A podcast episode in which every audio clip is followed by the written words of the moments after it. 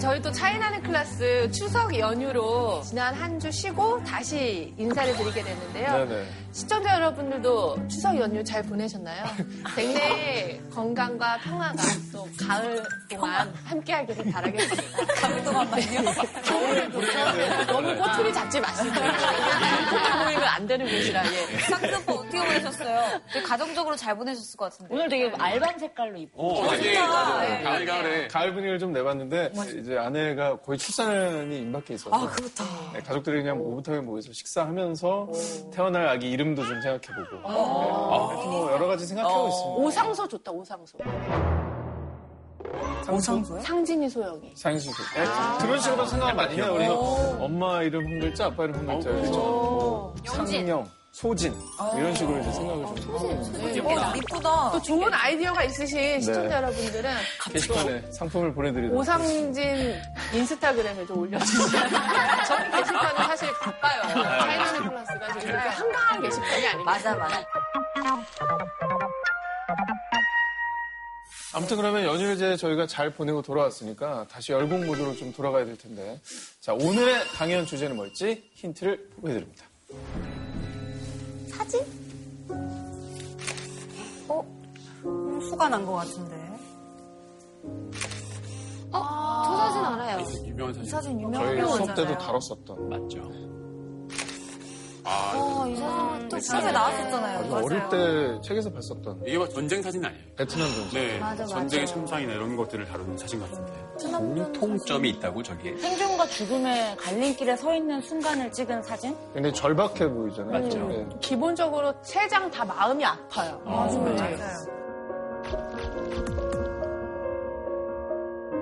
자, 정답을 알려드릴까요? 제가 정답을 알고 계세요? 어? 아, 알려면 얘기 안 했구나. 세 작품 모두 퓰리처상 수상작이라는 공통점. 근데 유명한 상 아니에요? 다양한 분야의 최고의 상제 노벨상 있잖아요. 아, 맞아요. 네. 이제 보도 관련, 저널리즘 관련해서는 가장 권위 있는 아, 상. 진짜요? 그 정도 높은 상인지 몰랐네. 언론인. 그럼 오늘 주제는 사진에 관련된 건가요? 네, 놀라지 마시고요. 그 유명한 퓰리처상을 수상한 분이 오늘 직접 인도에서? 진짜요? 찾아오십니다. 그 외국인 분이 오시는 거예요? 제가 최근에 어떤 기사를 봤는데 사진 부문 그 퓰리처상을 한국인 최초로 받으신 분이 얼마 전에 탄생하셨어요. 아, 그래요? 혹시 그분이 나오실 수도. 우와, 역시 이 차클의 섭외력 정말 대단합니다. 자, 그럼 과연 그분이 맞을지 큰 소리로 한번 불러보도록 하죠.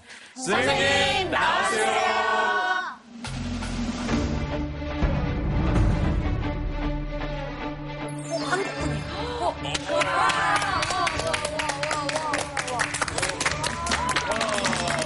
뵙겠습니다.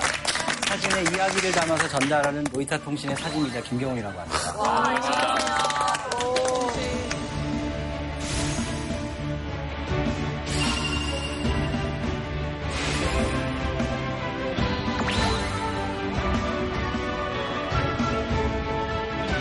설명을 듣고 뵈니까 연예인 보는 기분이에요. 어, 진짜 굉장히 훈남이시다. 말씀이시죠. 지금 우리 또 로이터 통신의 또 사진 기자님께 궁금한 점이 굉장히 많은데요. 어, 예, 예. 어, 먼저 제가 좀 고품격 인터뷰 좀 아니, 갑자기 취재인가요? 안녕하십니까. 차이나는 토론의 홍진경입니다.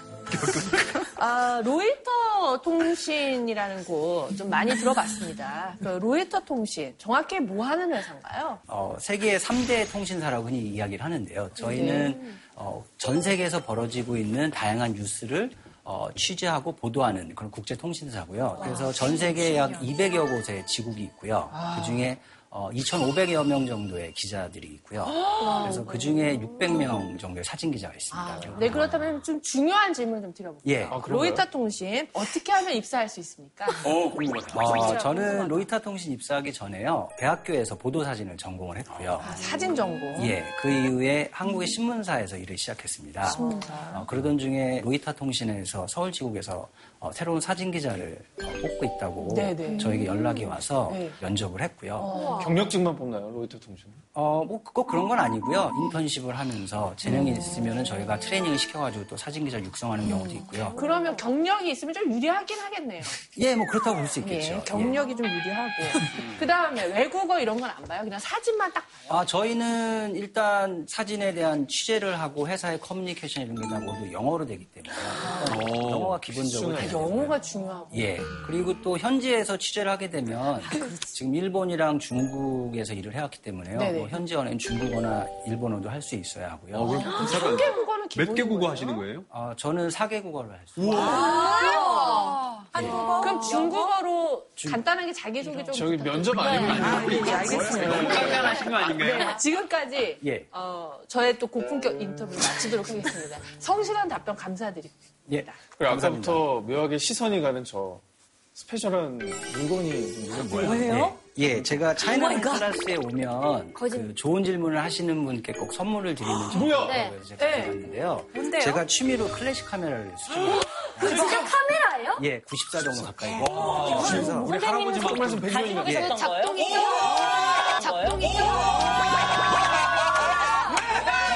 어, 저는 진짜 열심히 할 거야.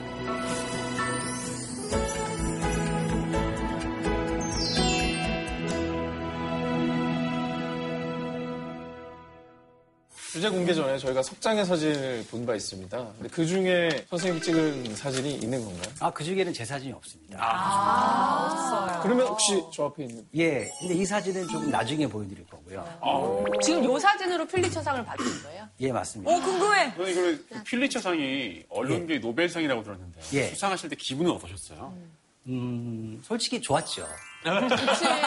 그쵸. 저희 싫어할 수 없죠. 발표가 됐을 당시에는 미국 현지에서 이제 생중계가 되었는데요. 저는 그때 자고 있었어요. 한국 시간으로 새벽 4시여서. 근데 로이터 통신의 총 사진부장이 네. 자고 있는데 전화가 왔더라고요. 네. 아, 우리 팀이 상을 수상하게 되었다고 축하한다고 이렇게 전화가 왔어요. 왜냐하면 그 퓰리처상은 저 혼자 받은 게 아니고 저를 포함한 11명의 사진기자가 공동으로 작업한 주제로 상을 받게 된 것이거든요. 그래서 저희 기자들 사이에서도 퓰리처상을 받는 건 대단한 영광이고요. 그리고 무엇보다도 어, 기분이 좋았던 것은 어, 저와 제 동료들이 상당히 장기간에 걸쳐서 심도 깊은 취재를 했었거든요. 그래서 그러한 저희들의 노력이 인정받았다는 게 가장 기뻤던 것 같습니다. 어, 그러면요, 11명이 예. 각각 내가 필리처상을 받았다라고 해도 되는 거예요? 예, 맞습니다. 왜냐하면 어, 퓰리처상 홈페이지에 들어가시면은요. 거기 모든 사진에 다 각자의 사진 기자님이 남아 있고 그래서 회사에서도 그 11명이 모두 뉴욕에서 열린 시상식에 참석하도록 선생님 앞선 사진을 보면은 사진들이 조금은 위험할 수도 있는 예. 환경으로 보일 때도 있더라고요. 예. 선생님께서 가셨던 위험했던 그런 현장은 없었나요? 가장 최근에는요. 홍콩에서 지금 아, 맞아요. 아, 홍콩은 반대법 시위가 상당히 격화되고 있잖아요. 그래서 바로 얼마 전에 홍콩에서 취재 갔었고요. 체류탄이라든가 여러 가지 시위대와 경찰들의 좀 충돌이 많이 있기 때문에 저렇게 방독면을 쓰고 안전 헬멧을 쓰고 취재를 해야 했고요. 이 사진은 제가 이번에 퓰리처상을 수상하게 된 그 장소에서의 저희 모습인데요. 중남미에서 온 난민들과 미국 국경 수비대 간에 그런 작은 충돌이 있었고 그래서 미국 국경 수비대가 체류탄을 발사했습니다. 그래서 당시 제가 안전한 곳으로 이동하고 있는 모습을 제 동료 사진 기자가 어, 찍었던 사진. 아, 저 헬멧 쓰신 분이 선생님이에요? 카메라 안 들고 계신 예, 분. 아, 진짜요? 그리고 이 사진은 제가 2011년도에 여러분들 잘 아시는 후쿠시마의 대형 쓰나미로 인해서 원전이 사고가 났던 적이 있는데요. 그 당시에 제가 취재를 저건 갔을 진짜 당시에 위험하다. 모습입니다. 그때 방사능 수치가 높았기 때문에 안전 문제로 어, 저렇게 방호복을 입고서 취재를 했었고요. 그 취재가 끝난 다음에는 일본 정부에서 운영하는 방사능 검진 센터에 가서 혹시라도 몸에 어, 방사능이 잔류되지는 않았는지 이렇게 테스트를 매번 받았어요. 가족분들의 걱정도 되게 좀 많을 것 같아요. 외람된 질문이지만 결혼을 하셨어요? 예, 결혼해서 아이도 둘이 있습니다. 그러면 어디 위험한 지역 갈 때마다 사모님이 좀 걱정이 좀 많으시지 않아요? 음, 사진 기자 생활 20년 정도 하다 보니까요. 저희 집사람뿐만 아니라 가족들도 반 기자 비슷하게 돼가지고요. 이제는 무슨 큰일이 생기고 그러면 저희 가라고. 아이들까지 아빠 가야 되는 거 아니에요? 아니, 아빠를, 아빠를 보내버리는 아빠 진짜 네모네요. 아니, 근데 저 아버지를 자랑스러워 하시는 그치. 상도 받으셨네. 네.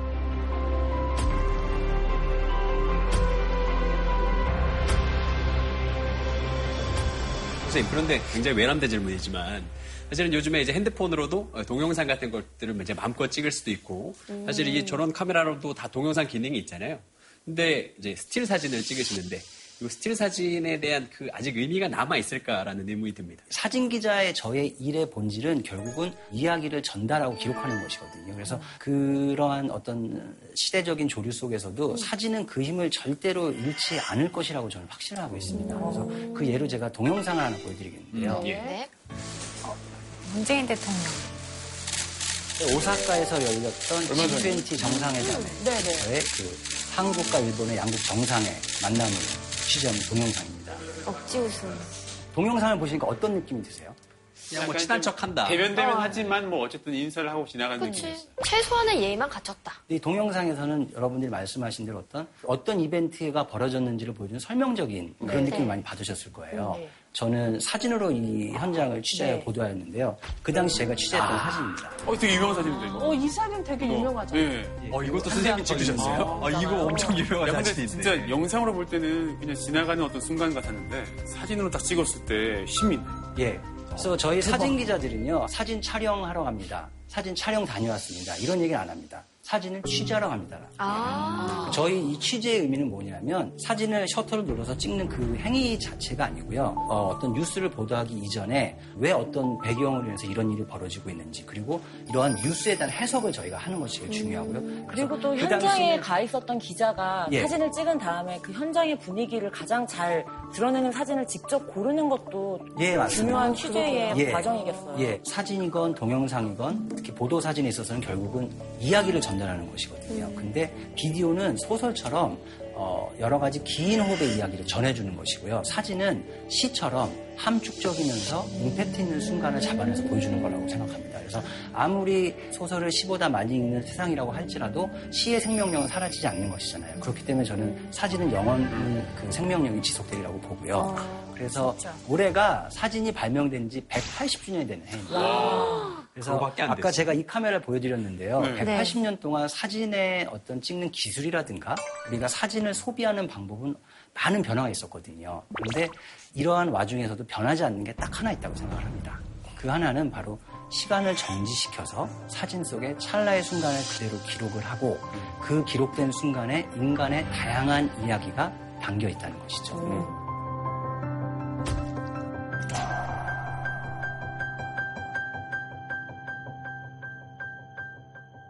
먼저 보여드리고 싶은 사진은 한 장의 사진에 담겨 있는 강력한 진실로 세상을 바꾼 사진에 관한 이야기인데요. 이 사진은 많이들 보셨죠? 네. 이 사진을 보고 어떤 느낌을 받으셨어요? 전쟁으로 추정되는 어떤 사건으로 아이들이 고통받고 있는 모습이 어, 느껴져요. 맞아요. 너무 처절하고 전쟁. 다 아이들이잖아요. 너무 마음이 아파. 군인들 뒤에 걸어오고. 응. 전쟁은 하면 안 되는 거구나 생각이 들어요. 이 사진이 언제 취재된 사진인지는 알고 계신가요? 베트남. 전쟁 베트남전? 예, 베트남 전쟁의 당시에 취재되었던 사진이고요.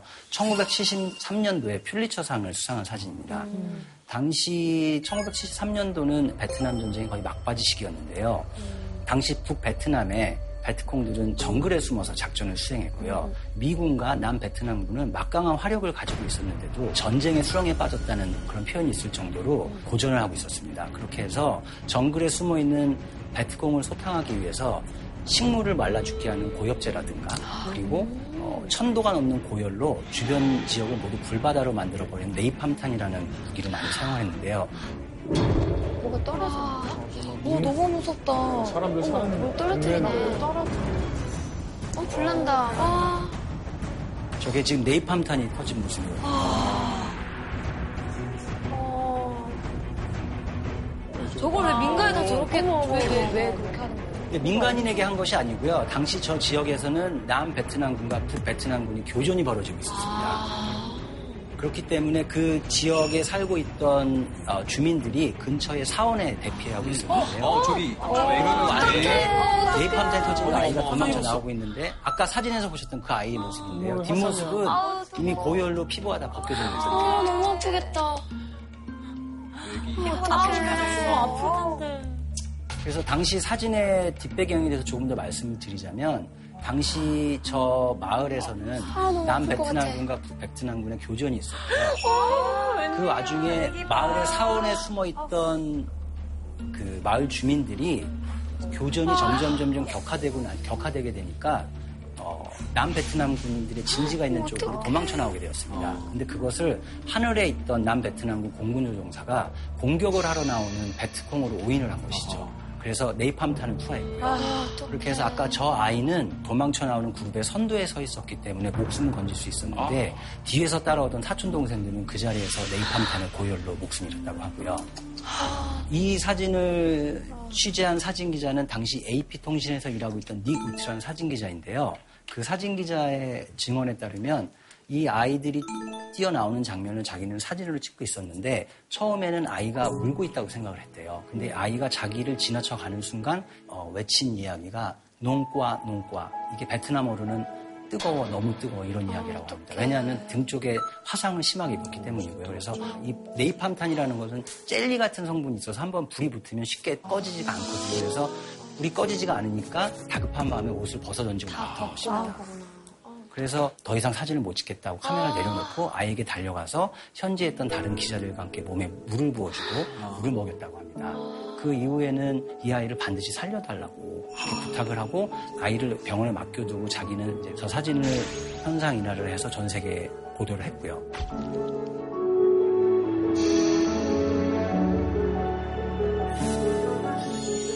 저 사진이 계기가 되어서 전쟁의 어떤 무의미함, 무의미한 잔악성에 대해서 많은 사람이 공감을 하게 된 것이고요. 당시 미국의 반전 여론이라든가 철군 여론이 훨씬 높아지게 되었고 결국은 저 사진이 취재되어서 보도된 뒤에 어, 1년도 되지 않아서 미국은 어, 철수하겠다는 종전선언을 하게 되었습니다. 사실 베트남 전쟁은 미국이 질 거를 알았음에도 불구하고 포기하지 못했던 전쟁이었잖아요. 그런데 그런 전쟁이 저 사진 한 장 이후에 반년 만에 이렇게 종결됐다는 건 어떻게 보면 진실 담은 사진이 약간 좀 그 역할을 하지 않았나라는 생각이 좀 드는 것 같습니다. 맞아요. 정말 깊은 울림이 있는 것 같아요, 사진은.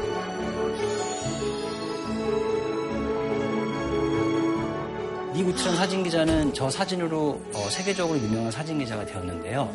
본인 역시 베트남 사람이었고요. 그리고 형이 사진 기자였습니다. 근데 형이 취재 중에 목숨을 잃었어요. 그래서 같은 베트남 사람으로서 또 하나는 어, 같이 전쟁의 상처를 공유하고 있는 사람으로서 어떤 그런 어, 마음을 많이 느꼈을 것 같고요. 그래서 이 사진 기자가 어, 자주 저 마을을 찾아가서 아이를 만나고 위로해줬다고 합니다.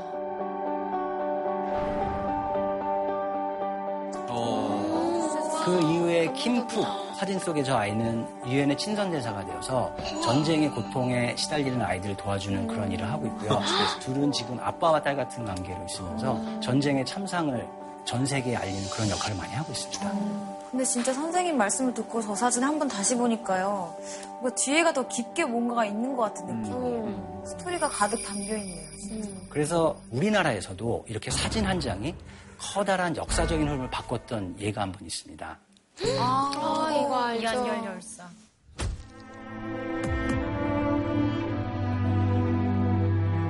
근데 이 사진을 보시면 조금 지금까지 보시던 사진이랑 틀린 게 느껴지실 거예요. 왼쪽에 보면 영어로 써 있죠. 그러네요. 예, 이 사진을 취재하신 분은 저희 로이터 통신의 선배이신 정태원 기자님이시고요. 그래서 저희 외신 쪽에서는 토니정이라는 이름으로 어, 훨씬 유명하신 써 있다. 로이터, 그래서. 이 사진은 당시 정태원 기자가 취재하셔서 저렇게 영어로 캡션을 쓰셔서 전 세계에 보도하였던 그 사진의 자료입니다.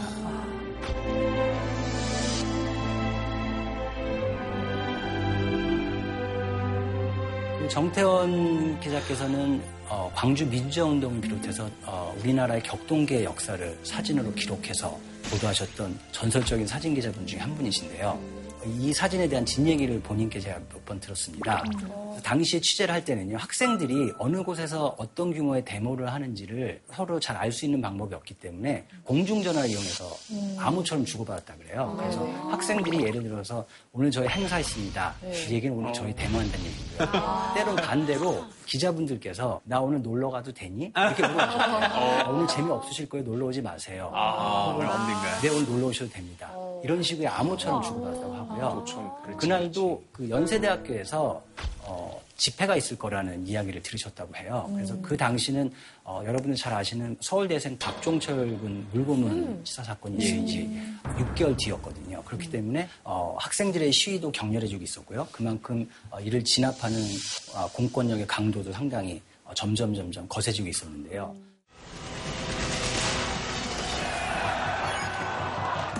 당시는 데모의 패턴이 교내 행사를 가진 다음에 교문 밖으로 진출을 하려고 하면 전투 경찰들이 체류탄으로 응사를 해서 다시 교문 안으로 쫓겨 들어가는 그런 상황이 반복되는 상황이었는데 학생들이 다시 교문 안으로 돌아가는 과정에서 어, 이한일 열사가 뒤통수에 체류탄. 체류탄을 맞았고요. 그래서 그 광경을 옆에서 보신 정태영 기자님이 이 장면을 쫓아가시며 취재를 하셨는데 정태영 기자님 말씀으로는 보시는 순간 아, 아, 이한열 여사 목숨이 좀 위태하겠구나 느끼셨을 정도였다고 하고요. 그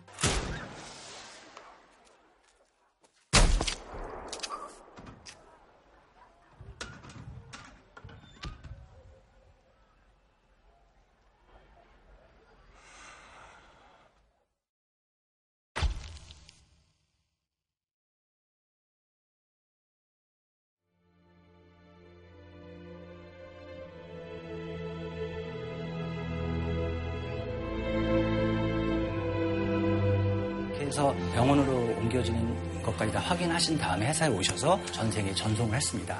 그런데 그 저 사진은 어, 다음날 아침 신문에 보도되지 못했습니다. 왜요? 왜냐하면 당시 언론 검열이 있었기 때문에 전 세계로 보도된 사진임에도 불구하고 한국의 한국만. 신문사에는 전달이 안 됐던 거예요. 어머. 그래서 6월 당시 11일자네요. 예, 중앙일보 사진부장께서 비밀리에 사진을 입수하셔서 그렇게 해서 이 사진을 중앙일보에서 쓰게 되고요. 신문이 나온 뒤 불과 몇 시간 뒤에 연세대학교에서 사진을 가지고 커다란 걸개 그림을 만들었다고 합니다. 그렇게 해서 저 사진과 그 걸개 그림이 어, 당시 민주화 운동의 아이콘이 된 것이죠. 그러면서 그 당시까지만 해도 학생들이 줄을 이뤘던 민주화 운동에 넥타이 부대라고 하는 일반 시민들까지 참여를 하게 되었고요. 그렇게 되면서 당시 전두환 정권은 보다 많은 사람들이 어, 민주화 시위에 참여하게 되니까 결국은 6.29 선언을 선언하면서 직선제 개헌을 받아들이게 되었고요. 사회적 혼란을 극복하고 국민적 화해를 이룩하기 위하여는 대통령 직선제를 택하지 않을 수 없다는 결론에 이르게 되었습니다. 해서 우리의 민주주의는 한 걸음 더 진보를 이루게 된 것인데요. 사진 한 장이 우리 사회에 이렇게 커다란 어, 역할을 하였다는 그런 큰 증거라고 볼 수 있겠습니다.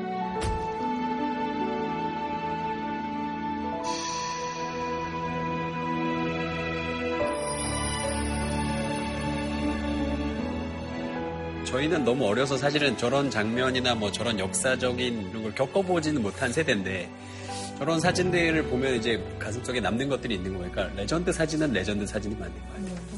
진짜 보면 좀 찡하네요.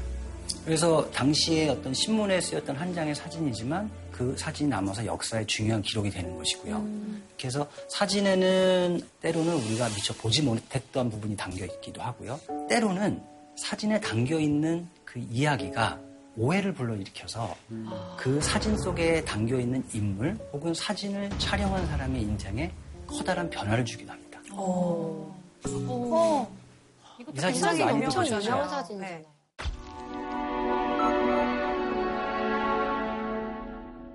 예, 이 사진은 1994년도에 퓰리처로 수상한 사진인데요. 이 케빈 카터라는 남아프리카 출신의 사진 기자가 취재한 사진입니다. 이 사진을 보시고 어떤 느낌이 드세요? 일단 아이가 위험하다. 무거워. 아이가 굶주린 것 같고 심지어 좀 독수리가 공격을 할것 같다는 딱. 저 사진 봤을 때 생각나는 게 아니 애를 물이라도 좀 먹이고 빨리 어떻게 조치를 취하지 저기 앉아서 저렇게 사진을 찍고 있냐 딱 이 생각이 있었어요. 예. 네. 실제로 그런 논란이 굉장히 많았잖아요. 예, 그래서 이 사진이 어, 미국의 뉴욕 타임즈에 처음 게재가 되었을 때 이 사진은 두 가지 큰 반향을 일으켰습니다. 하나는 저 독수리와 아이가 상징하는 그 심볼리즘이 있다고 생각을 합니다. 저 굶주려서 뼈가 앙상하게 드러난 아이는 아프리카의 기근을 상징하고 있다고 저는 보고요. 뒤에 서 있는 독수리는 아프리카 살고 있는 수많은 기근에 시달리는 아이들이 맞이하는 죽음이라는 이미지를 상징하고 있다고 보거든요. 이 사진을 계기로 아프리카에 대한 원조라든가 그리고 아프리카의 기아 문제를 해결하기 위한 어, 전 세계적인 관심이 높아지게 되었고요. 또 하나는 아까 말씀하신 것처럼 이 사진 기자 너무 나쁜 사람 아니야? 너무 비윤리적인 거 아니야? 아이가 죽어가는 것 같은데. 그리고 저 독수리가 아이가 죽으면 먹으려고 기다리고 있는 것 같은데 왜 안 도와주는 거지? 그 사진 기자 너무너무 많이 비난을 했었어요. 맞아. 이 사진을 취재한 사진 기자는 어, 케빈 카터라는 사람이고요. 어, 플리츠상 수상하신 그 해 돌아가셨네요. 예, 맞습니다. 어머.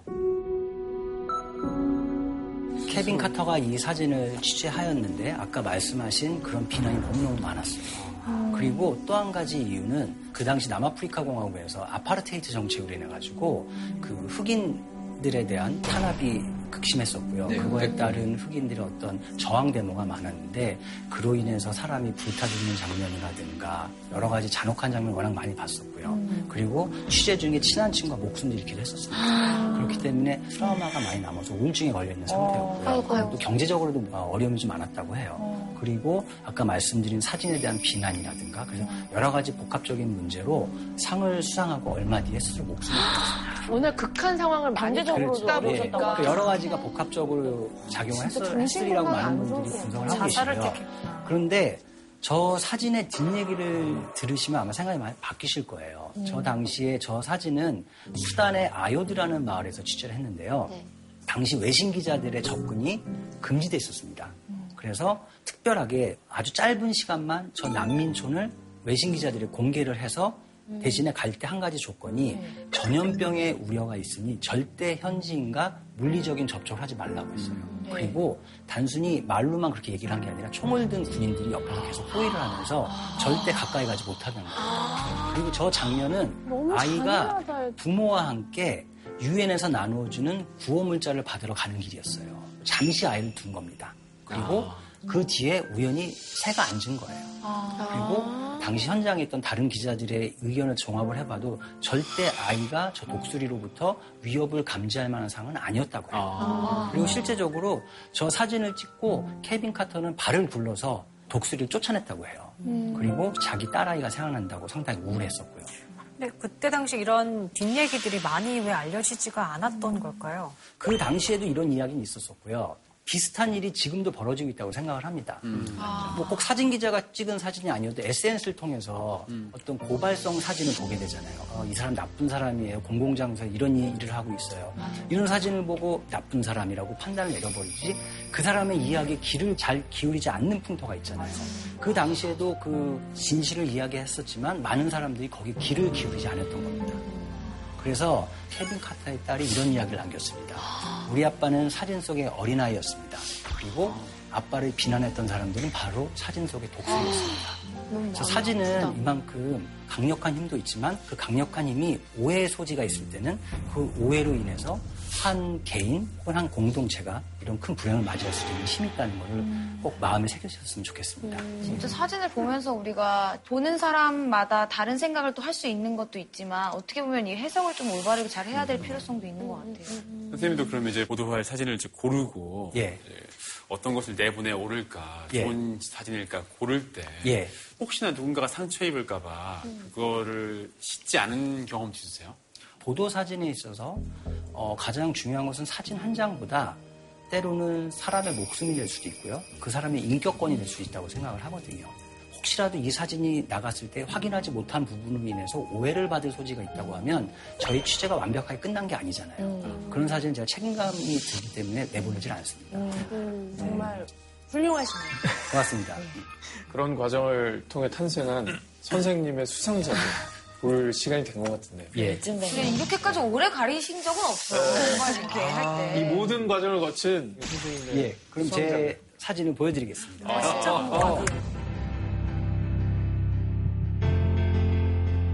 아, 이상은 알아요. 이상은 알아요. 기억에도 많이 남아있어요. 얼마 전에 되게 크게 보도가 된 적이 있었어요. 메인에서 본 적이 있어요.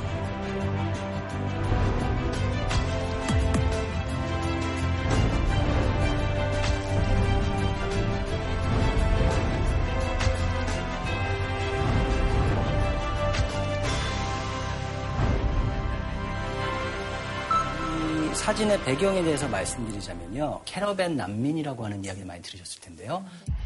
미국을 향하는 중미 이민자 행렬 캐러밴 선발대가 미국 국경에 도착했습니다. 한 달 동안 3,600km를 고되게 지나왔지만 국경에 미군 병력이 배치됐고 트럼프 대통령은 망명을 절대로 받아들이지 않겠다고 경고했습니다. 당시 이게 아주 세계적으로 큰 뉴스였기 때문에 저도 캐러밴을 취재하는 팀의 일원으로 취재 갔었고요. 저는 어, 멕시코 시티에서 티와나까지 약 2,000km 정도로 이들과 함께 이동을 하면서 취재를 했던 사진입니다. 선생님, 근데 지금 예. 선생님은 일본 지국에 계신데 예. 어떻게 하다가 멕시코까지 가게 되셨어요? 아, 저희 로이타 통신은요, 이런 세계적으로 큰 뉴스가 있으면 다양한 배경에 있는 사진 기자들로 팀을 구성합니다. 그 이유는 여러 가지 국적이나 어, 종교 혹은 사회적인 백그라운드에 따라서 똑같은 사물이라도 그것을 해석하는 판단 기준이 많이 달라지게 되잖아요. 그렇게 해서 여러 가지 다양한 시각의 사람들이 동일한 소재를 취재함으로 해서 이런 취재의 결과물에 대한 공정성을 높이려는 저희 어떤 하나의 어, 노력이라고 할 수 있는데요. 그래서 이 당시 상황을 제가 조금 더 말씀 을 드릴게요. 저는 이들을 멕시코 시티에서부터 함께 쫓아가면서 취재를 했었었고요. 캐러밴들은 대부분이 걷거나 차를 얻어 탄다든가 이렇게 해서 이동을 조금 조금씩 해 나가는 상황이었었고요.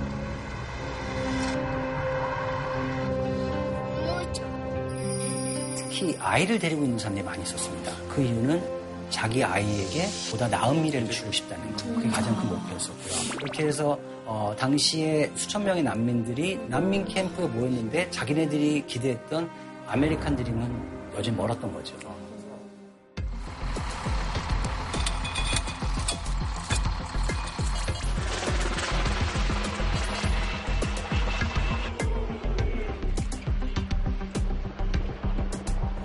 that this caravan was an invasion. As you know, I- Mr. I President, consider it to be an As you know, invasion. Mr. President, caravan was not an invasion. It's a it's a, a group of migrants moving up from Central America towards the border with the U.S. Because And- I consider it an invasion. You and I have a difference of opinion. do you think? Are you? That's enough. Put down the mic. 그렇게 해서 이 사진이 취재된 날은 수천 명의 난민들이 모두 모여서 평화적인 시위를 하기로 기획했던 날입니다. 그래서 네. 이들은 트럼프에게 우린 그렇게 나쁜 사람이 아니라는 걸 보여주고 싶었던 거고요. 네. 그런데 시위를 하는 도중에 갑자기 우발적인 사태가 발생해서 네. 어, 한 무리의 젊은 청년들이 갑자기 국경 장벽을 향해서 뛰어가기 시작을 했어요. 아, 영문도 모르는 수천 명의 사람들이 옆에 사람이 뛰니까 자기도 모르게 뛰게 된 거예요. 음. 그렇게 해서 이 장벽을 따라서 수천 명이 장벽 앞에까지 접근을 하게 되었고요. 음. 그리고 이들을 해산시키기 위해서 미국의 국경 수부대가 체류탄을 발사합니다. 아이고. 하얀 연기가 체류탄 네. 연기고요. 이 가족은 자기들이 있는 곳 바로 앞에서 체류탄이 터지니까 이 엄마가 아이들을 데리고 황급하게 대피를 하고 있는 장면인데요. 당시엔 신발도 안 신고 있네요. 예, 이 아이는 지금 맨발이고요. 아. 그리고 두 아이 다 귀저귀를 차고 있습니다. 아, 나 애기네. 기저귀 차기에는 애들이 큰데요? 너무 예, 맞습니다. 화장실이 좀 어려우니까. 아니요, 그게 아니고요. 이 가족이 살고 있던 난민 캠프의 텐트가 5, 6인용 정도가 자는 텐트에 거기에 두세 식구가 10명이 넘는 사람이 함께 살고 있어요. 그렇기 때문에 평화대목을 위해서 출발을 해야 하는데 바지를 찾을 수가 없었던 거예요. 아이고. 그렇게 해서 바지 대신에 아이들이 기저귀를 씌웠던 거고요. 그리고 이 아이는 맨발인 이유가 네. 행진 도중에 이런 어, 슬리퍼를 신고 있었는데 이미 벗겨졌던 거고요. 아, 그래서 이 아이도 도망가는 도중에 얘도 맨발이 되었고 그리고 엄마의 옷을 보면 옷이 상당히 작아 보이죠. 그 엄마 옷이 아닌 것 같아요. 옷, 애기들 옷이잖아요. 엄마 이 옷을 난민 캠프에서 나눠주는 구호물자 옷이라고 해요. 그렇게 해서 사이즈나 디자인을 고를 겨를도 없어서 그냥 이 옷을 입고 있었다고 하고요. 어, 저 디즈니 캐릭터는 잘 아시죠? 예. 네. 얼음왕국. 그래서 겨울왕국. 겨울왕국입니다. 겨울왕국. 프로즌이잖아. 프로즌인데 얼음왕국이 아니야. 겨울왕국이에요. 미안. 그래서 저희 딸이 지금 초등학교 3학년인데 저 사진 속에 있는 아이는 4살이에요. 딱 저 나이였을 때 가장 좋아하던 애니메이션이 저 애니메이션이거든요. 그래서 저도 그거를 수십 번을 딸 때문에 같이 봐야 했는데 어, 정말 우연이지만 저 디즈니 애니메이션이 저 엄마가 꿈꾸었던 아이들에 대한 아메리칸 드림이 아니었을까. 맞죠. 그런 생각이 들었습니다. 하지만 어, 그러한 꿈을 안고 왔던 이 가족들에게 기다리고 있던 것은 넘을 수 없는 장벽과 그리고 최루탄이었던 거죠.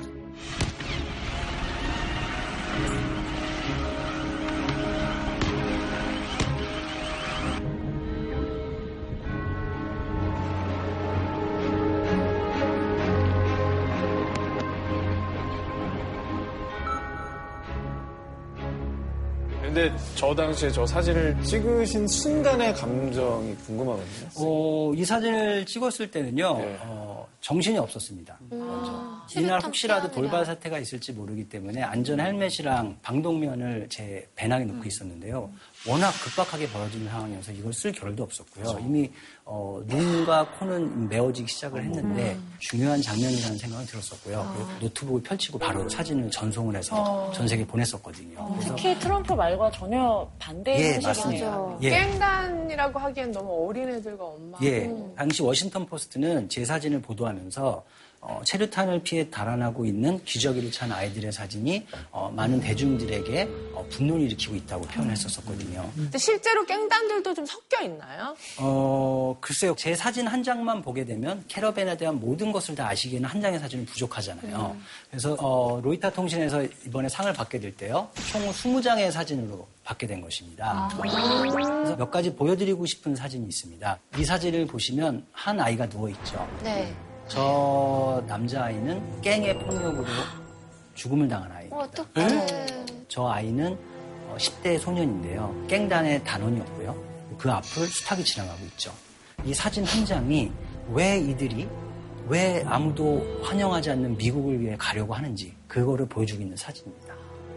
그래서 깽들의 폭력에 대해서 조금 더 말씀을 드리, 드리 자면 10대 소년을 데리고 있던 어느 부모는 자기 아이들이 13살, 15살이었는데 깽단에 들어오든가 아니면 죽여버리겠다는 협박을 들었다. 그렇게 해서 아이들을 위해서 그 말에 두게 되면 결국은 깽단이 될 수밖에 없으니까 그렇게 해서 캐러밴에 참여했다는 그런 이야기를 제가 직접 들었었습니다.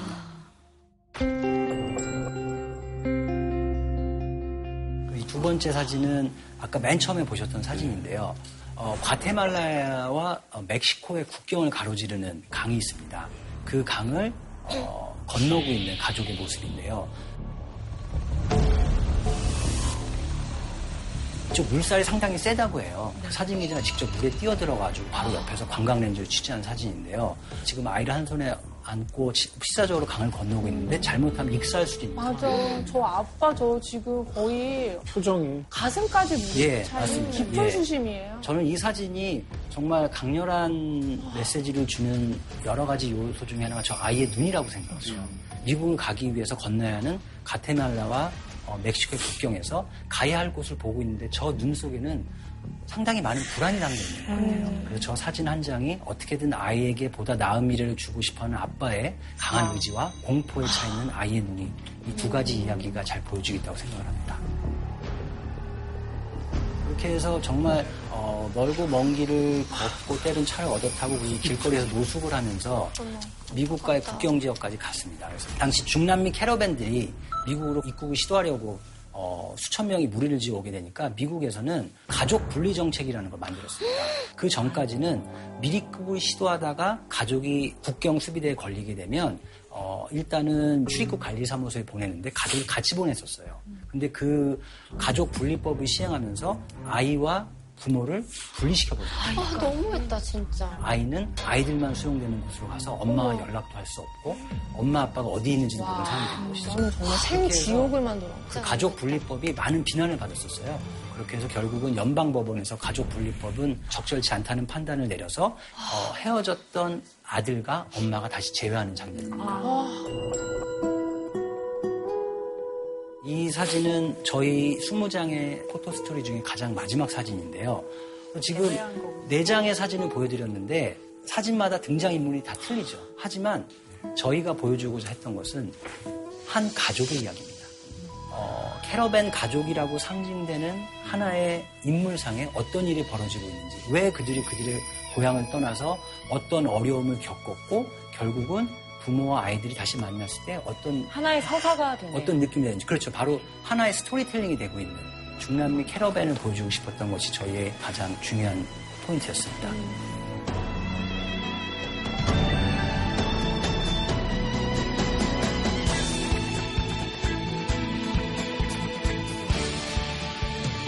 선생님 사진이 그때 저는 기사로 봤었는데 그때 막 이거 연출한 거야. 라든가 이거 합성이야 이럴 수가 없어 막 이런 이런 댓글도 봤었거든요. 그런 거에 대한 진위 논란이 있으신지. 예, 제가 하나 보여드리고 싶은 게 있는데요. 어, 사진이 그분들이 주장하셨던 내용이 이 내용이에요. 이민 정책을 반대하고 반이민 정책을 지지하는 분들이신데 앞에서는 이렇게 급박한 상황이 벌어지고 있는 것 같은데 뒤에서 막 사진 찍고. 뒤에는 너무너무 평온하다. 특히 여기를 보면 이 카메라맨으로 보이는 남자가 꼭 어떻게 포즈를 취하라고 연출을 지시하고 있는 것 같다. 그리고 최루탄이 뒤에 터지고 있는데 전혀 이거를 모르고 있는 것 같다. 이거 혹시 배우들 사서 돈 주고 찍은 사진 아니냐. 왜냐면 저 자기를 향해 뛰어가는 사람 앞에 카메라맨의 그 tripod가 설치돼. 예, 예. 막 여기 보시면 뭐 그런 사람들도 많이 볼 수 있는데요. 아. 내가 이 사진을 안 찍었다면 어. 정말 그럴듯하게 보이는 분석이냐. 아, 황당하겠어요. 그렇게 하니까 또 그래 보이고. 그렇다고 하니까 진짜. 아까 말씀드린 것처럼 이런 있으니까. 가짜 프레임이 씌워졌던 거죠. 어. 근데 이렇게 상황이 보이는 거는 사진은 찰나를 기록하는 거잖아요. 네. 이 상황은 미국 국경 수비대가 쏜 이 체류탄 첫 번째 체류탄이에요. 그쵸. 저 제가 가스 마스크를 쓸 겨를도 없을 정도의 긴박한 순간이었어요. 첫 번째 체류되기도 전에. 예, 그렇기 때문에 뒤에 있는 사람들은 아직 무슨 상황이. 벌어지는지 상황 파악을 안 못하고 있는 거예요. 당시 취재 현장에 저만 있던 게 아니고 다양한 각도에서 이 상황이 촬영됐던 자료가 많이 남았기 때문에 쉽게 이 사진이 진짜라는 판정이 내려졌고요. 특히 동료 한 명이 좀 높은 곳에서 멀리 떨어진 곳에서 이 광경을 사진 취재를 했어요. 벽 쪽에 서 근데 있었구나. 저기 보시면 저게 접니다. 앞에 아이와 엄마가 뛰어가고 있고 배낭을 메고 카메라 들고 있는 남자가 있죠. 저게 접니다. 이 사진이 어, 포착된 바로 다음 순간에 같이 뛰고 있는 장면입니다. 저 문현은 선생님을 지나가는 상황에서 지나가고 제가 쫓아가고 예, 있어요. 쫓아 예.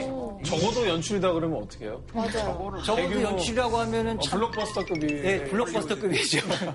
또 한 가지 재밌는 사실은 이 사진은 진짜라고 해도 끊임없이 아까 보셨던 그런 SNS상의 이미지를 계속해서 보내시는 분들이 있으시더라고요. 안 믿고 싶은가 봐. 본인이 믿고 싶지 않은 것이죠. 근데 이제 방금 선생님의 사진의 사례도 그렇지만 항상 사회적으로 큰 반향을 일으킨 사진에는 진위 논란이 뒤따르는 것 같아요.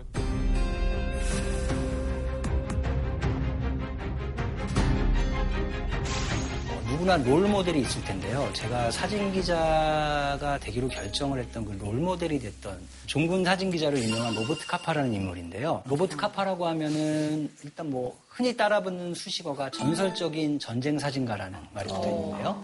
어, 스페인 내전에서부터 시작을 해가지고요. 거의 20여 년 동안 전 세계에서 벌어지고 있는 거의 모든 분쟁을 취재했던 사람입니다. 그래서 아마 지금 이름을 처음 들어보시는 분도 있으실 텐데 그 이미지는 알게 모르게 많이 보셨을 거예요. 그 유명한 스티븐 스필버그의 라이언 일병 구하기라는 영화 아시죠? 네. 네. 오프닝 씬이 노르망디 상륙작전 시작을 하잖아요. 예, 맞아요. 이건 스티븐 스필버그가 직접 한 이야기인데 당시 로버트 카파가 남긴 사진을 보고 영감을 받아서 그 오프닝 씬을 만들었다고 해요.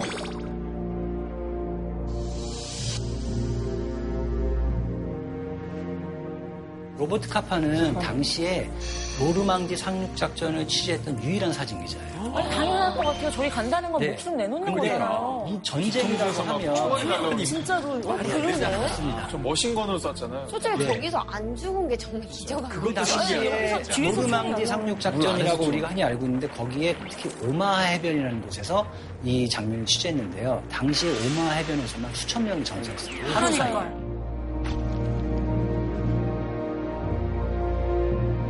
아마 이 사진을 보고 노르망디 작전에 참가했던 군인의 용맹함이 보인다는 분들은 아마 없으실 거예요.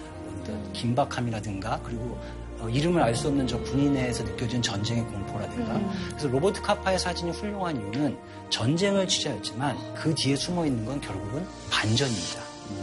전쟁을 생생하게 기록을 해서 보여주는 거에서 우리가 이런 전쟁의 참혹함을 겪지 말아야 되겠다는 반전의 메시지를 언제나 담고 있기 때문에 위대한 사진가라고 생각을 하고요. 그래서 그 사진도 물론 훌륭하지만요. 그 사람의 인생 자체도 상당히 드라마틱해요. 여러분들 잘 아시는 잉그리트 버그만 아시죠? 네. 잉그리트 버그만이 어, 미군들 어, 장병 위로 공연을 하러 유럽에 왔었어요. 거기서 둘이 만나게 돼서 잉그리트 버그만과 사랑에 빠지게 됐어요. 그 유명한 배우랑요? 예. 카사블랑카. 예, 그래서 잉그리트 버그만이 어, 청혼을 했었는데 그때 카파가 나는 내일 전쟁이 터지면 난 취재를 가야 되기 때문에 결혼해서 정착할 수 없다고 해서 어머. 진짜 어, 뭐야? 어, 진짜 멋있어. 뭐야? 그런 부분에서 뭐야? 갑자기? 아 제가 뭐 그런 어, 연애 부분을 롤 모델로 삼았던 제가 롤 모델로 삼았던 건 어떤 사진의 힘을 여실히 보여주는 그런 사진 기자로서의 역량을 롤 모델로 삼았던 겁니다. 아, 그런 거죠? 예. 이런 로버트 카파한테 비밀이 하나 있어요. 치명적인 비밀이 하나 있는데 맞춰보시겠습니까? 정답. 예, 생맹. 아닙니다. 정답. 여자였다. 아니, 여자이었다. 언니 말이 좀 안 돼요. 여자이었다. 네 글자입니다. 힌트를 드려요. 네 글자요? 프리랜서. 바람둥이. 아닙니다. 사실 한국 사람. 어? 그 이름 말하면 안 되는구나. 아니 저는 로버트 카파가 이름이 예명으로 알고 있거든요. 혹시 그 로시, 예, 비슷한 이야기인데요. 아! 단, 순히 예명을 떠나서요. 예. 처음에 로버트 카파는 가공의 인물이었습니다. 네? 한국 인물이었다고요? 아, 그 원래 없는 사람이에요? 예, 그럼 누가 로버트 거예요? 카파는요.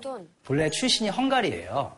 파리에서 어, 프리랜서 사진 기자로 일을 시작을 했는데 아직 어린 데다가요. 그리고 경력도 없었기 때문에 일이 안 들어오는 거예요. 그래서 그 상당히 어, 경제적으로 어려운 생활을 하고 있었는데 그러다가 한 여인을 만나게 됩니다. 게르다 타로라는 여성인데요. 그래서 둘은 파리에서 서로 처음 만나서 어, 사진에 대한 열정을 공유하는 친구를 시작을 했다고 연인이 되었고요. 그 이후에 둘이 같이 일을 시작을 했는데 둘 다 젊고 경력이 없으니까 일이 안 들어오는 거예요. 근데 게르다 타로가 우리 이름만 팔아서는 안 된다 그렇게 해서 로버트 카파라는 가공의 인물을 만들었어요. 그래서 로버트 카파라는 유명한 미국의 사진 기자가 지금 유럽에 와 있는데 우리가 그 사람이 조수다. 그렇게 해서 근데 두 명의 팀이 로버트 그렇습니다. 카파네요. 예, 그래서 초창기 로버트 카파의 사진을 보면 게르다 타로가 찍었던 사진이 로버트 카파 이름 나가기도 했고요. 아. 그 당시에 그 앙드레가 찍었던 사진이 로버트 카파의 이름을 나가기도 했어요. 와, 이건 마케팅인데요. 그렇죠. 예. 프로젝트 팀명 같기도 하고. 맞습니다. 와. 그러는 와중에 스페인 내전에서 스- 로버트 카파가 아주 중요한 사진 한 장 찍게 됩니다. 네. 바로 이 사진인데요. 맞는 거. 예. 당시 스페인 내전은 파시스트 정권과 공화군 정부와의 싸움이었는데 총에 맞아 쓰러지고 있는 남자는 좌파 공화군 정부의 병사였어요. 의용군이었습니다. 그래서 그 사진이 어, 라이프지를 비롯한 어, 프랑스의 뷰 잡지라든가 이런 곳에 소개되면서 그야말로 자고 일어나니 세계적인 스타가 되었거든요. 그렇게 해서 로버트 카파 의 이름이 유명해진 계기가 되었는데 그러면서 밝혔어요, 두 사람이. 사실 우리 둘이었다, 이렇게. 밝히지 않았습니다. 그리고 저 사진을 찍고 얼마 뒤에 게르다 타로는 전장에서 목숨을 잃게 됩니다. 어떡해. 게르다 타로도 사진의 역사에서 상당히 의미가 있는 여성인데요. 전쟁에서 사망한 최초의 여성 사진 기자입니다. 그래서 로버트 카파, 그러니까 앙드레죠. 앙드레는 그 당시에 무척 슬퍼했다고 해요. 주변의 증언에 따르면 뭐 얼마 동안 사람들과 만나지도 않고 하루 종일 술만 먹으면서 지내고 있었는데 어느 한순간 다시 카메라를 들기 시작하면서 정말 죽음을 두려워하지 않고 불로 뛰어드는 불나방처럼 전쟁이란 곳에 카메라를 들고 바로 아까 접근했던 거죠. 그래서 아까 사진 얘기를 조금 더 드리자면 저 사진은 어, 진위 여부가 아직도 100% 밝혀지지 않았습니다. 핏자국도 없고 뭔가 이게 좀 약간 연출한 것들도 있지 않느냐라는 얘기가 예, 맞습니다.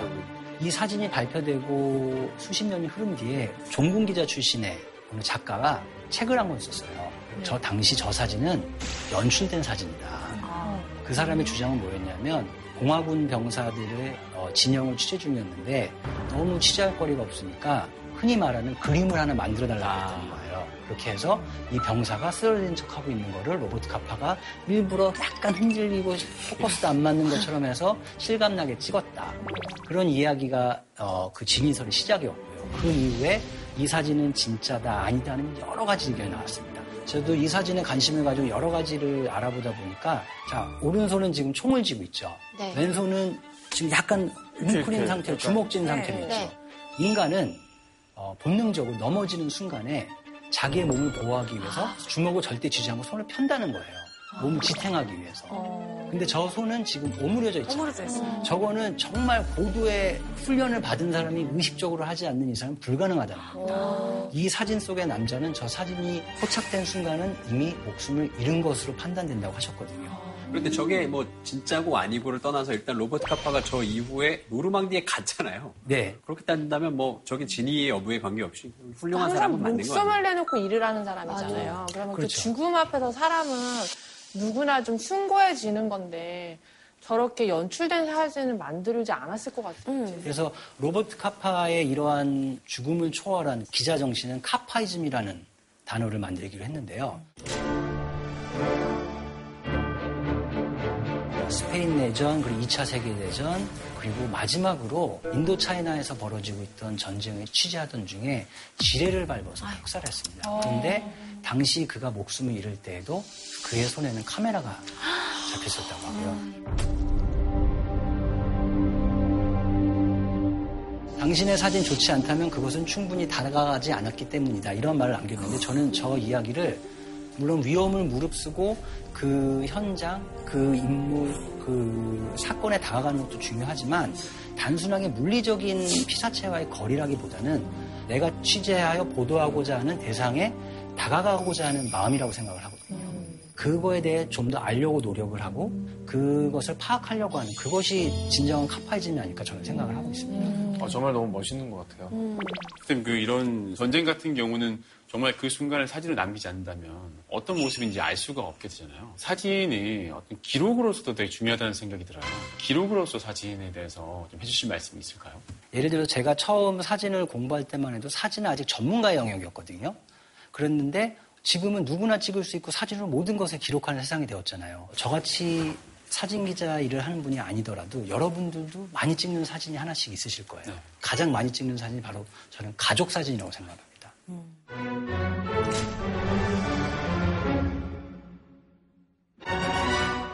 아, 이 사진은 19세기 말에 촬영됐던 사진 중에 몇 가지를 제가 준비를 했는데요.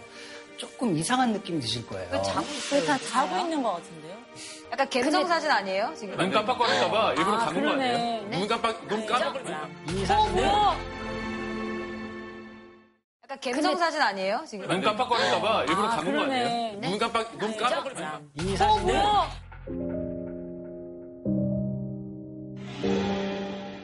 죽은 아이들을 찍은 가족 사진입니다. 그치? 그런 것 같아. 이게 뭐야? 사진 속에 등장한 아이들은 모두 죽어 있는 아이들이에요. 저 안고 있어, 근데. 아이가 힘이 빠진 아, 난 저 안 볼래. 있죠. 죽은 아이들만 전문으로 찍어주는 사진관도 있었고요. 죽은 아이의 포즈를 최대한 자연스럽게 만드는 노하우가 있다든가, 눈을 억지로 뜨게 해서 찍는다든가, 아니면 사진을 찍은 다음에 사진 위에다가 페인트로 눈을 뜬 것처럼 그려준다든가. 왜, 왜, 왜, 왜 저걸 왜 그 찍은 거예요? 당시에는 사진 한 장을 찍는 가격이 너무 비쌌던 거예요. 음. 지금은 태어나기 전부터 사진을 찍기 시작을 네. 하잖아요. 사진을 찍는 값이 워낙 비쌌기 때문에 정말 특별한 날에만 찍을 수 있었습니다. 음. 그러니까 슬프게도 저 가족의 첫 번째 가족 사진은 아이가 죽는 날이었거 그래서 지금의 우리의 그 감각으로 보면 정말 이상하고 받아들일 수 없는 거지만 그 아이를 영원히 기억할 수 있는 방법은 저는 근데 어떻게 보면 진짜 사랑이기도 한 것 같아요. 사랑의 표현이었던 거죠 그 당시는. 죽은 아이 잊고 싶지 않은. 지금 보면 좀 그럴 수도 있는데 난생 처음으로 우리 같이 사진 찍는 건데 찍으러 가는 부모 마음이 어땠겠어요? 그렇죠, 예. 아이들 사진만 저렇게 찍은 게 아니고요. 나이 들어서 돌아가신 분들도 함께 장례식장에서 관을 놓고 옆에서 찍고, 제 생각에는 죽은 자를 잊지 않기 위한 사진이 도구가 되었다. 육신은 사라질지라도 그 사람의 형상은 사진으로 남길 수 있으니까. 사진은 가장 중요한 본질이 기록이라고 말씀드렸잖아요. 그 가족 사진에는 돌아가신 분들과의 기억이 남아있는 경우도 있고, 자라나는 아이의 성장을 볼 수 있는 경우도 많이 있고요. 그런 사진이 있는데, 어, 제가 가장 좋아하는, 언제나 볼 때마다 가슴이 뭉클해지는 사진집이 하나 있거든요.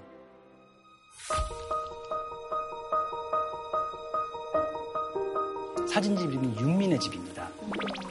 아마추어 사진가셨던 전몽각 선생님이 찍으신 사진인데요. 아이가 태어나서 집으로 온 생후 며칠 지난 그 순간부터 아이고. 어, 동생이 생겼다. 우리 어릴 때 사진 느낌. 응. 사랑이 진짜 느껴져. 감성이다. 맞아.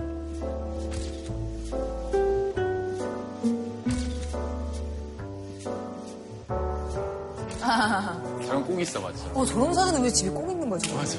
화장대에 올라가 있는 거 애들이 나도 자꾸 있어. 어디 올라가. 와. 아이가 커서 학교에 들어가는 사진이고요. 와, 너무 잘 찍으셨다. 사진 너무 좋다. 사랑이다, 사랑, 진짜. 그러니까. 오, 점점 컸어, 컸어. 와, 엄청 컸다. 아, 겨우기 봤어. 근데 어릴 때 얼굴도 보인다. 근데 이게 한 가족의 사진이기도 한데 그 시대상이 또 드러나기도 하죠. 예, 되게 맞습니다. 흥미로워요. 딱 우리 때인 것 같아.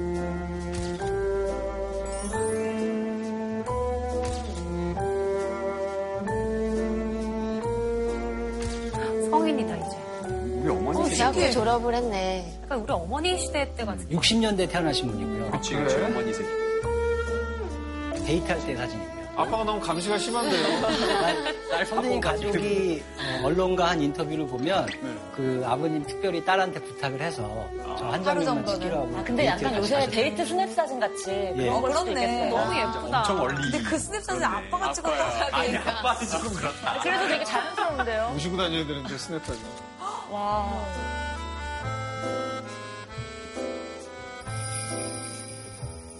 결혼식을 하는 그 마지막 장면, 어. 26년간의 기록을 남기신 거예요. 듣기만 해도 뭉클해요. 예. 주변에서 저한테 제가 사진 전문가라고 생각을 하시고 사진에 대해서 물어보는 분들이 많이 늘어나셨어요. 근데 그분들 대부분의 공통적인 두 가지 질문이 있습니다. 카메라는 어떤 걸 사야 되나요? 아, 좋은 사진 찍으려면 어디로 가야 되나요? 저는 언제나 하는 얘기가 스마트폰으로 먼저 찍으세요. 그리고 사랑하는 사람 모습을 먼저 찍으세요. 지금 전문각 선생님은 이 사진집을 내고 몇 년 뒤에 돌아가셨는데 그래서 그 사모님께 사진 사용에 대해서 이메일로 연락을 드렸었는데 남편분께 살아계셨으면 좋아하셨을 거라고 흔쾌히 사용을 허락해 주셨는데 이렇게 가족의 사랑, 한 가족의 모든 히스토리가 담겨 있는 이런 사진이 프로 아마추어를 떠나서 사진의 본질의 가장 중요한 사진이라고 생각을 합니다. 사실 저희도 이런 사진을 보면 굉장히 익숙하고 뭔가 저 상황이 없었는데도 공감이 빨리빨리 되잖아요. 그게 어떻게 보면 진짜 선생님 말씀하신 사진의 본질인 것 같아요. 어, 지금 다 보신 어떤 개인의 역사가 다 사진에 기록되어 있잖아요. 하지만 때로는 사진에는 한 사회의 역사가 기록이 되기도 합니다. 그래서 어, 먼저 이 사진을 많이 보셨을 텐데요. 어, 당시 저 사진은 미군의 사진병이 찍은 사진입니다. 그래서 당시는 지금의 미얀마 지역이죠.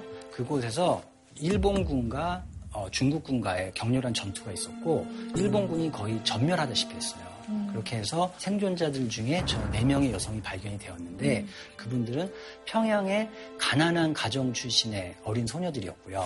그리고 어, 간원을 모집한다는 그런 어, 가짜 선전에 속아서 위안부로 끌려오게 되었다. 그래서 그러한 자세한 내용이 어, 당시 기사에 보도되기도 했었는데요. 근데 어, 일본의 우익 세력들은 저 사진이 가짜다. 어, 심지어는 중국 군인이 여성들을 포획한 뒤에 웃고 있는 사진이다. 뭐 이런 식의 해석까지도 있을 정도였는데요.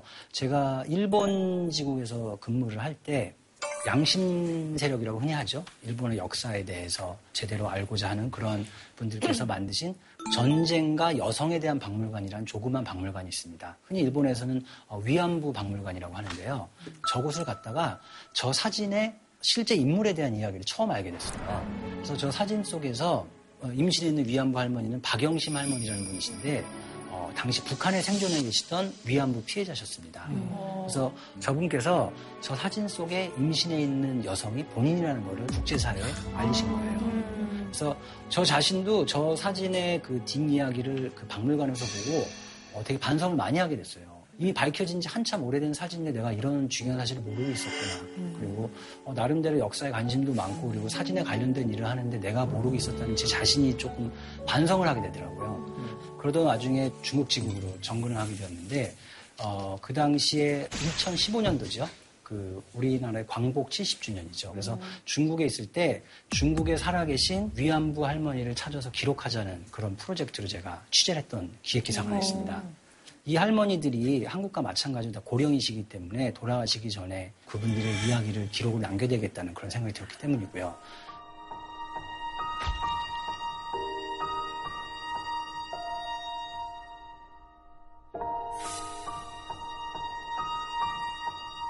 이 할머니는 장할머니란 분이십니다. 그래서 15살에 어, 집으로 쳐들어온 일본 군들한테 끌려가서 일본 부대에서 어, 성노예가 되셨다고 하시는데요. 몸이 너무 아프니까 죽고 싶다고, 빨리 죽고 싶다고 그런 말씀을 하셨는데 저 사진을 취재하고 4개월 뒤에 돌아가셨습니다. 근데 저 할머니는 전족이라고 하죠. 네. 발 그. 전족을 예 전족을 하셔가지고 발이 어, 삼각형 모양의 제 손바닥보다 더 작더라고요. 근데 할머니 말씀이 일본군이 쳐들어왔을 때 도망가려고 했는데 전족을 하여서 뛰질 못해가지고 도망가지 못해가지고 잡히셨다고. 그래서 온몸으로 어떤 어, 여성에 대한 억압에 참 당하신 그런 어, 역사적인 몸 자체가 증거이신 분이 아닐까 그런 생각이 들었었습니다. 그리고 어, 이 할머니 렌 할머니신데요. 이분 역시 15살에 일본군에 납치되어서 성노예가 되셨던 분이에요. 이 할머니는 그 약간 치매가 오셨어요.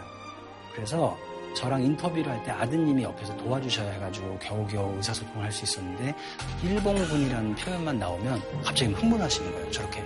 일본군이나 이런 단어만 들으셔도 아마 트라우마 같은 그런 기억이 남아있지 않으실까 하는 생각이 들었고요. 그리고 다음에 보여드릴 분은 하오 할머니예요. 이 할머니의 눈을 보면 약간 조금 우리의 눈과는 틀리죠.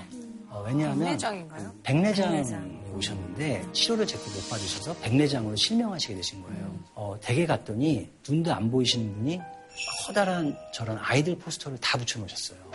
이 할머니가 어, 위안부로 끌려가신 뒤에 그 피해로 인해서 아이를 가질 수 없게 되셨대요. 그래서 양녀를 들여서 사셨는데 아기를 너무너무 갖고 싶어가지고 그 자기가 애를 못 가지니까 대신 시- 시장에서 커다란 아이들 사진을 포스터로 사서 벽에 붙여놓고 마음을 달래시고 계시다고 하더라고요. 그래서 사진 기자로 제가 많은 취재를 해왔는데요. 음, 아마 이 위안부 할머니들 이야기가 가장 기억에 남고 가장 슬펐던 취재였던 것 같습니다. 정말 지나가는 시간을 어떻게 좀 붙잡을 방법이 없을까라는 생각밖에 들지 않는 것이 이게 사진에서 본 할머니 분들 중에는 세상을 떠난 분도 있다고 말씀을 하셨으니까요. 이걸 어쨌든 기록으로 많이 남겨서 그분들의 얘기를 보존하고 계속해서 제대로 된 사과와 보상이 있을 수 있게 노력해야 되겠다는 생각이 많이 들어요. 예. 어, 그게 가장 중요한 사진의 역할이라고 보고요. 뭐, 보도 사진의 역할뿐만 아니라 우리가 찍는 사진의 가장 중요한 역할이 결국은 이야기를 기록하는 거거든요. 그리고 그 이야기를 어, 기억을 하면서 우리 내가 찍었던 사진이 또 하나의 새로운 역사의 증거가 되는 것이거든요. 그래서 그것이 가장 어, 중요한 사진의 덕목이자 제가 해야 될 가장 중요한 일이라고 생각을 합니다.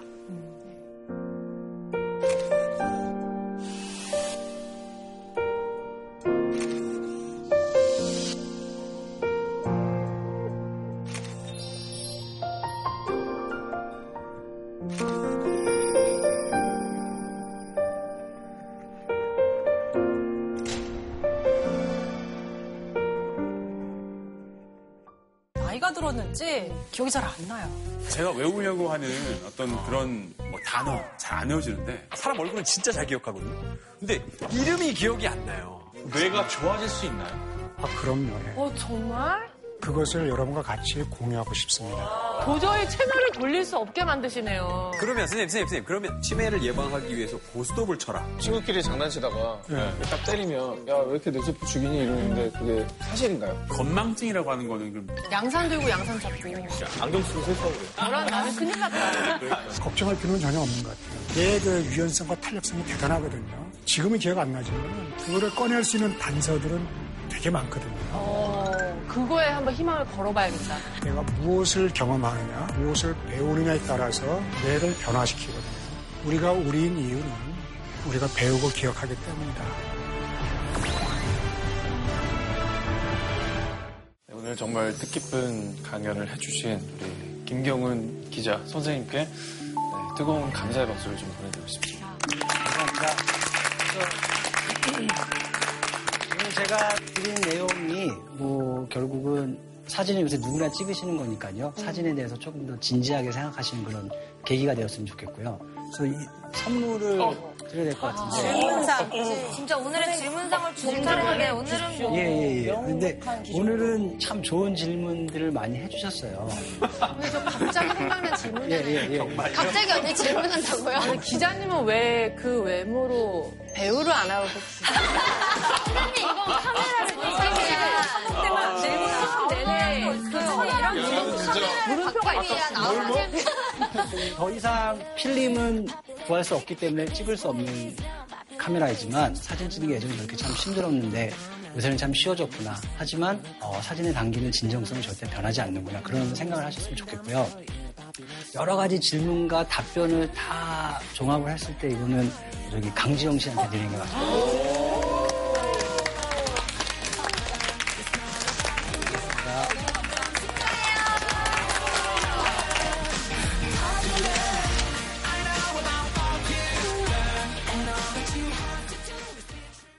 JTBC